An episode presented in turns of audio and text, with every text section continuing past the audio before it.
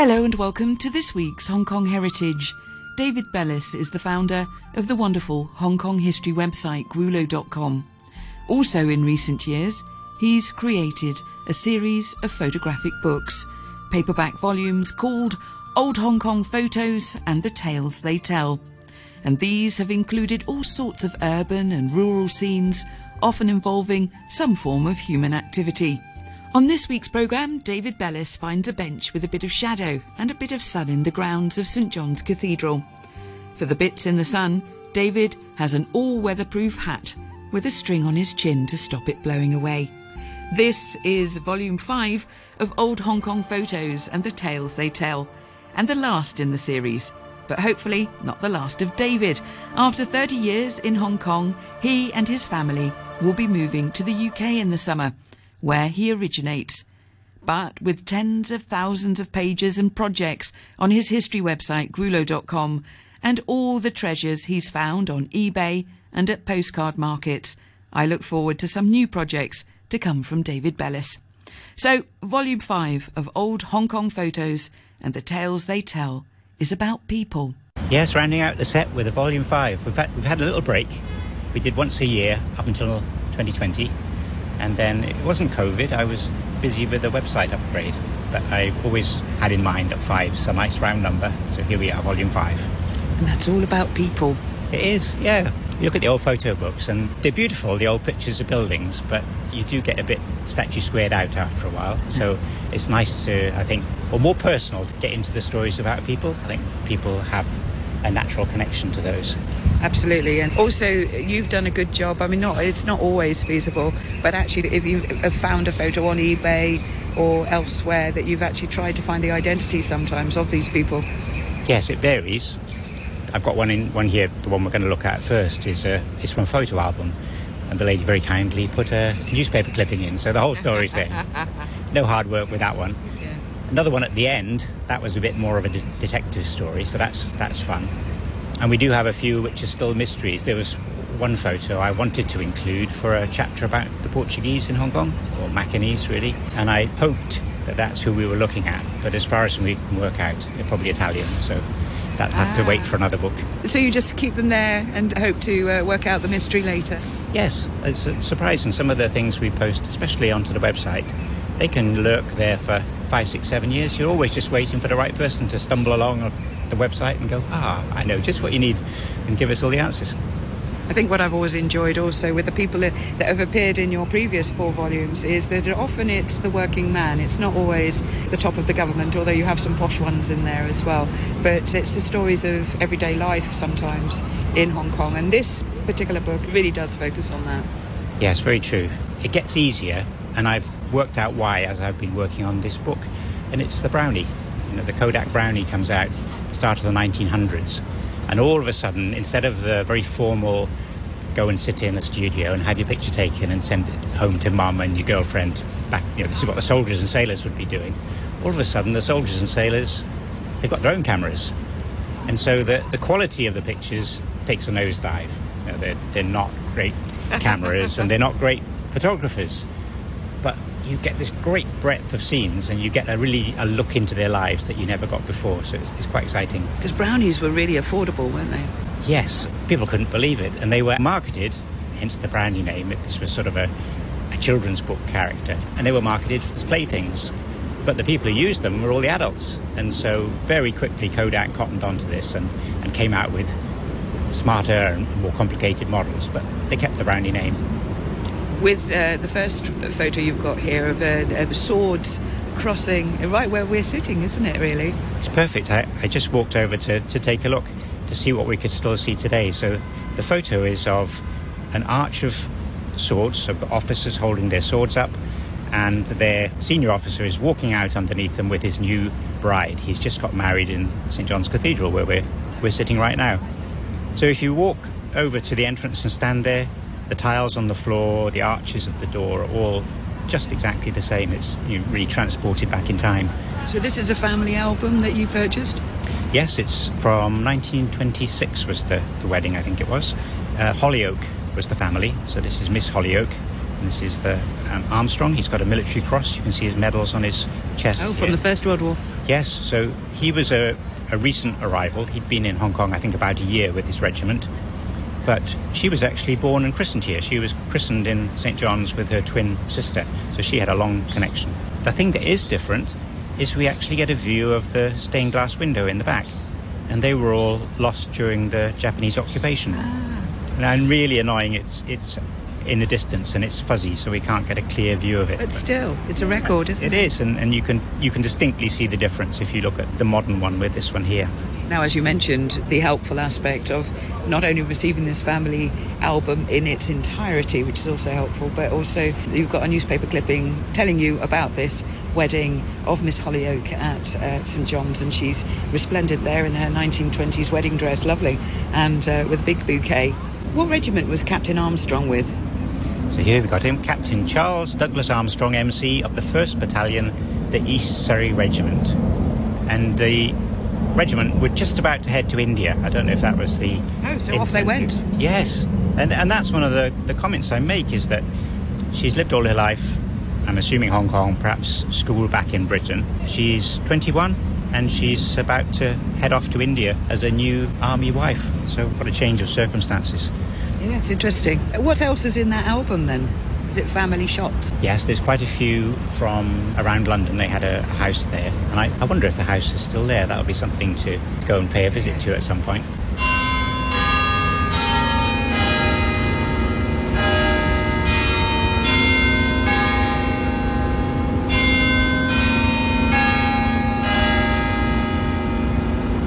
Now, sadly, there's also quite a section on her father's funeral. So he had died just a few months before this wedding. He'd, he'd been in bad health for quite some time, so that's kind of a sad aspect to it. It was interesting being able to have a, a, sort of snapshot of this of this family at that time here at St John's Cathedral. So throughout your book, when you're saying people, that's a wide remit. What was your idea? Because I would imagine that over the years you've collected a mass load of photographs, uh, postcard fairs from eBay, and uh, you will have also refined your knowledge over the years through also having Gwulo.com, the huge Hong Kong history website of yours. I knew I wanted to write about people, and it's based on a talk that I'd put together about people and my old pictures. But as I started working on it, it shifted a bit. I'm going to be heading to the UK about the middle of next year to go back there to live. So I've really been thinking about Hong Kong as home and UK as home and where do we call home and, and then looking at all these photos of people, especially the, the sort of the visitors. You know, did they call it home or is it just a place for work? And we've got all the, the Chinese people coming from South China to Hong Kong. Were they just here to make money or would they go back home and have a bride? And so all, all these sort of questions were coming up as I've, I've been picking the photos and their stories. Yes. So from that perspective, a little bit emotional, this book. Yes, it really is. And perhaps been a little bit more personal as well in some of the, the stories here. When I look back through the books, and I've asked my wife which one she likes best. And she's she's not a particularly historian, but she just says, "Oh, I like book one." When I read book one, it's like you're talking to me. So I've tried to do that in this book and perhaps be a little bit less historical and proper, and just just hopefully tell interesting stories. Yeah, so it's you talking. Yeah, I do sense that that it is is very much having conversation about these photographs. So we've been having a look at the photo of a wedding in 1926 here at St John's Cathedral, where David Bellis and I are sitting on a lovely morning having a chat. And uh, what else have you got, David? I thought we'd stick to just to, just the neighbourhood. Yeah. So this is a, a photo of the volunteers, and it was at the volunteers' headquarters, which was the next building up the hill from the cathedral. It's where the government centre is now. The volunteers were ordinary Hong Kong citizens who would basically train at the weekends but with military training. Yes, that's right. So they'd be called upon to help defend Hong Kong if, if needed. And of course, when the Japanese invaded, the, the volunteers played a, a great part in Hong Kong's defence. So the men we've got here quite a mix. We've got people in kilts. We've got over to the right of the picture, we've got some slouch hats. This is the Australian or the New Zealand style. Some people Eurasian, some people from the, the Portuguese. So there was a real mix, but they were grouped together. So there would be a Scottish detachment. You can see them again, all here with their, their kilts. Lots of the group here have got machine guns. This seems to be what they were, were working with. We've got the, the larger ones and then a lighter one that was used for anti aircraft duties. Do we know what year this is? Well, the, the slouch hats sort of pin it down to early mid 1930s because that group was quite short lived. They're called slouch hats, so it's not a, a pith helmet that the other men are wearing. It's the how to say it? It's a hat with one side of the brim turned up. Yes. When you see Australian soldiers or, or New Zealand soldiers, this is their distinctive hat. so yeah, that, that company was only here 32, 35. So. All oh, right, so that actually does time there. Yeah, narrows it down pretty well. This then led into a, a little conversation about you know, the Portuguese and the, the Eurasians here in Hong Kong. And I think, in a way, certainly with the Portuguese, sort of the, the bad deal that they got. I talk about Eddie Gosano as an example. So he was a doctor here in Hong Kong. He qualified in 1937, and because he was under the local Portuguese heading, he, he didn't get the same salary as his British colleagues. Mm. And then he, he helps the soldiers through the war. He goes to Macau. He's a member of the British Army Aid Group there, so a great danger to himself. And at the end of the war, comes back, goes back into public service as a doctor, and again, he's on that same fraction of a, of a British salary and not surprisingly ends up emigrating. So. Oh, that's a bit extraordinary. Yeah. I'd have thought things would have changed slightly after the war. No, there, there was a great push for that to happen. And then I think all the people who felt that were sort of rotated or retiring back to the UK, and a, a new group of people came in, and it, it all got well forgotten, I guess. Eddie Gosano. Eddie Gosano. Who uh, was also, yes, during the uh, Second World War, was part of the British Army Aid Group, which of course was this extraordinary resistance group who sent spies back to Hong Kong, helped uh, American pilots who'd been downed and escape into China, and would uh, get people up into free China, among many other things that they did at great risk to themselves. So Eddie Gosano was was a, a, part of that. And yes, so I think it's good that your book remembers these different kinds of people that might be not in the history books elsewhere. Yeah, just some of these little stories, I think they're they're good to tell.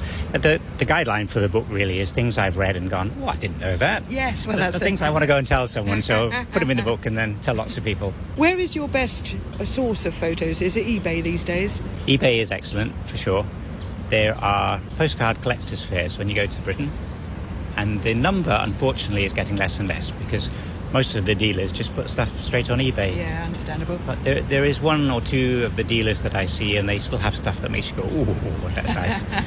um, and the, the the beauty of it is that you can pick it up, and I can look at it under my magnifying glass, and I can say, "Okay, that's really what I want." Yes. Whereas with eBay, quite often it, it arrives and you're a bit disappointed.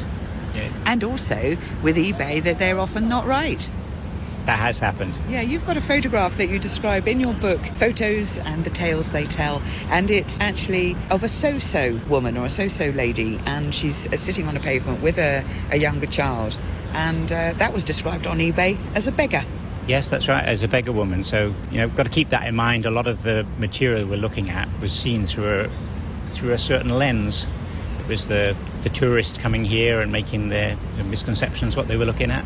So, what's a so-so woman? I think when we read uh, sort of like 1920s, they're quite often called that, and all the hawkers had their cries. So I'm guessing that as they walked along, they'd just shout out "so-so, so-so," and then you would bring your, you know, maybe a pair of trousers had a little hole that needed sewing, or a button had fallen off, or you needed something adjusting, and they'd sit themselves down outside the house and do the work and move on. There was a whole crowds of these itinerant hawkers in Hong Kong at the time, to the point, and this is something else which I didn't know, that there were laws made uh, for certain areas of Hong Kong limiting the amount of cries that could be done because someone did the maths and there were sort of millions of these cries happening in a day and it was driving the Europeans quite batty. So, ah, so uh, yes, yeah. you'd have the aeroplane olives, the knife sharpener, the so-so lady, yeah, all the, all the different things. That, so I like those little uh, those little stories. But there was no reason not to have your breeches sewn up. exactly. Yeah, this wasn't the days of fast fashion, is it? Those clothes you had would have to last for years and years. So. Oh, here's the Peak Tramway Station. Yeah, so this is the the third of our little trilogy of, of local scenes. It's the Peak Tramway Station. It's about the early 1900s. And this is one of those examples of buying a picture and being disappointed. So when I bought it, I thought, oh, nice to have a good sharp picture of the old Lower Peak tram terminus. And when it arrived, it's pretty fuzzy. It's not a great picture. So, you know, why has it gone in the book? Well, it's a little X drawn over here on the front of the tram. And on the back, there's a note. It says, This is my car at the lower tram station before starting to the peak. The cross is where I stand. F. Aslett. And again, I, I glanced at it and I thought, oh yeah, tourist note. He'd been on the tram to the peak, you know, big deal, and tucked it away. But I was looking at it a little bit more carefully as I was looking for material for this book. I thought, hang on, what can we find out about Mr. Aslett? I looked him up, and sure enough, he was the brakesman on the Peak ah. Tramway. So that was his job. And he, yes. he literally stood there every day. That was his, his job to stop the, the tram at the stations as it goes up and down the hill. So this is a postcard of the Hong Kong Tramway, and, and, it's one of those Union Postale Universelle. And I have to say, Mr. Aslett has lovely handwriting with his fountain pen, very uniform, and he was the brakesman on. So that yes, that's that's a wonderful bit of ephemera there. Yeah, so we we get a little glimpse into his life, but such a little glimpse. He's in the jurors list for 1910, but not 1909 and not 1911. And I thought, oh dear, no, that's not a good thing in, in Hong Kong at that time. He may have got sick suddenly, and that was the end of him. So I went looking for more Aslett. Luckily, he's Aslett with two T's, a little bit unusual, nice and easy to search on the internet. And we find there's a Mrs. and a Miss Aslett on another area we're always interested in, which is Stanley Camp. So, oh, okay, sounds like that would be the wife and daughter. So maybe he had stayed on a bit longer. We find out in the, the records of Stanley that she was a government pensioner. Okay, so the story's starting to get a bit clearer now. So Mr. Aslett obviously lived long enough to have a daughter, so he lives into the, the 30s, but he hadn't made it to the war when his wife was a pensioner. Carrying on the search, we find that Mrs. Aslett was actually part of a long established family here, and her father had been a, a British soldier who'd come, married into a Macanese family had a big family here, and they were carrying on that, that line. So what started off as a very dull and disappointing postcard actually ends up being the last story in the book because it sort of pulls all the threads together. Isn't that interesting? Because I mean, you've been here 30 years, I've been here 30 years, and yet there's these families who come here in, in working roles and uh, stay on for multi generations. Yes, yeah, really. They, they lived their whole lives here. And whereas we can hop on a plane and go back and see our parents, maybe they never went back. You know, it's a real uprooting to, to come and live here. You've got here multiple drawings of a series, a little series telling something from the Illustrated London News, which actually began in 1842 and went on, I think, to the 1990s, something very late, or 1980s. It's very long lived, yes. yes. But its prime was definitely the, the 1800s, the 19th century. And what are these of? Well, they're all sorts. They're, they're lovely. They're a series of sketches. In fact, the page is called Sketches at Hong Kong. So an artist has made these sketches and then sent them back to London, and then the engravers at the Illustrated London News engraved them onto this special hardwood and uh, print out hundreds of thousands of copies. The engravings are a really good source of early images. So this is a time when photographs were relatively rare and expensive. And we, we do get scenes of great value in the Illustrated London News. You've got to be a little bit careful though. If you look at the pictures here, the engravings here, they are children sort of hanging on the backs of older brother and a mother. And of course, in real life, they would have had a cloth carrier holding them up. But I think the person doing the engraving in, in London has never seen that, and so sometimes they get the picture just a little bit wrong. But yeah, some good views. The thing that caught my eye, especially, is the rickshaw at the left here.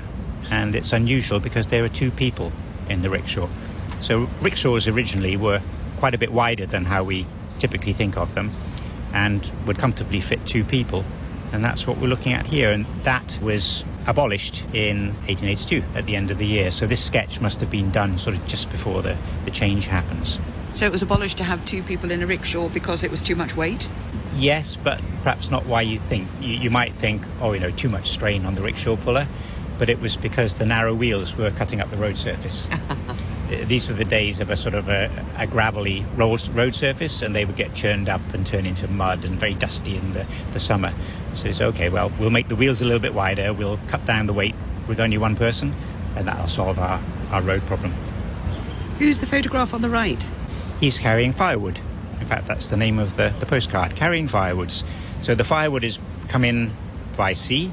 It's been unloaded on the seafront at Connaught Road. You can see it in the background. And he's taking it off for delivery. So at this point, most of the cooking in Hong Kong was done on wood fires. and this would be the firewood for, for that. And so that was coming in from elsewhere? Yes, I think a lot of it was from Borneo at that time. We were stripping the forests of Borneo to cook our rice here in, in Hong Kong. So that's quite some weight he's carrying there on Connaught Road. The amount of weight they carry on these shoulder poles is quite something, yes. I imagine he's taking it off to a warehouse probably, and then from there it would go out to the customers. Now, the thing that caught me about this, this photo, it's one of those little side alleys I, I disappear off, is the ground. It's got this grid pattern and actually, it's related to our engraving over here. If you look carefully, you can see lines dividing up the page. So the wooden blocks they used weren't big enough to make a whole page. They would compress multiple smaller blocks together, and you can see the sort of the breaks between them here. And then I got reading about road surfacing, as you do. And uh-huh. around the 1920s, a lot of the world's cities were paved with wood. Oh, yeah. Really? Ne- never knew that. It's just little wooden blocks. So the nice thing about it was it deadened the sound. So when you had horses clip clopping along, it was sort of a, a muffle, muffling the sound. But what about the hygiene? Oh, you've you spotted the fatal flaw in the argument. So yeah, where does all the horse urine go? It soaks into the, Ugh. the wood and it all got horrible.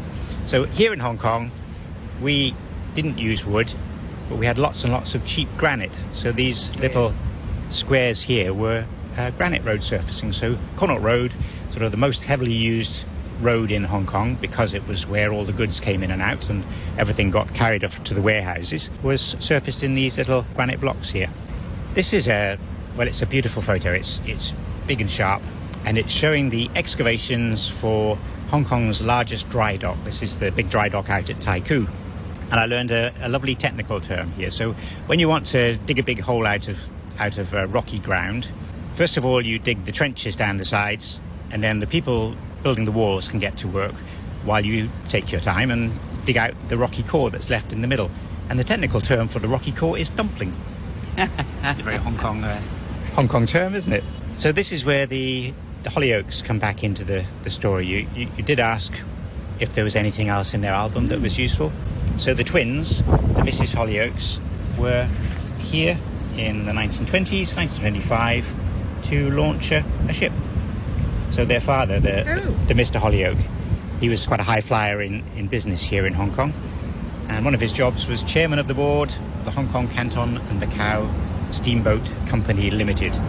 So they had a new ferry built um, out at Tai Koo. And in their album, they got these pictures of them launching the boat. And it made the newspapers because it was the first time in Hong Kong a boat had ever been launched by twins. So apparently they each had their own bottle of champagne and simultaneously smashed them on the ship and off it went, sailing into the, the harbour. More auspicious? More auspicious indeed. Yes, 88 galore. That was quite a bit of work digging that out because it would have all been manual labour. It was, and you look at them, and a lot of them are barefoot, or at most they've just got sandals on. So, oh dear, the state of their feet. This is just looking through the sketches, and a few of them I've pulled out for a closer look.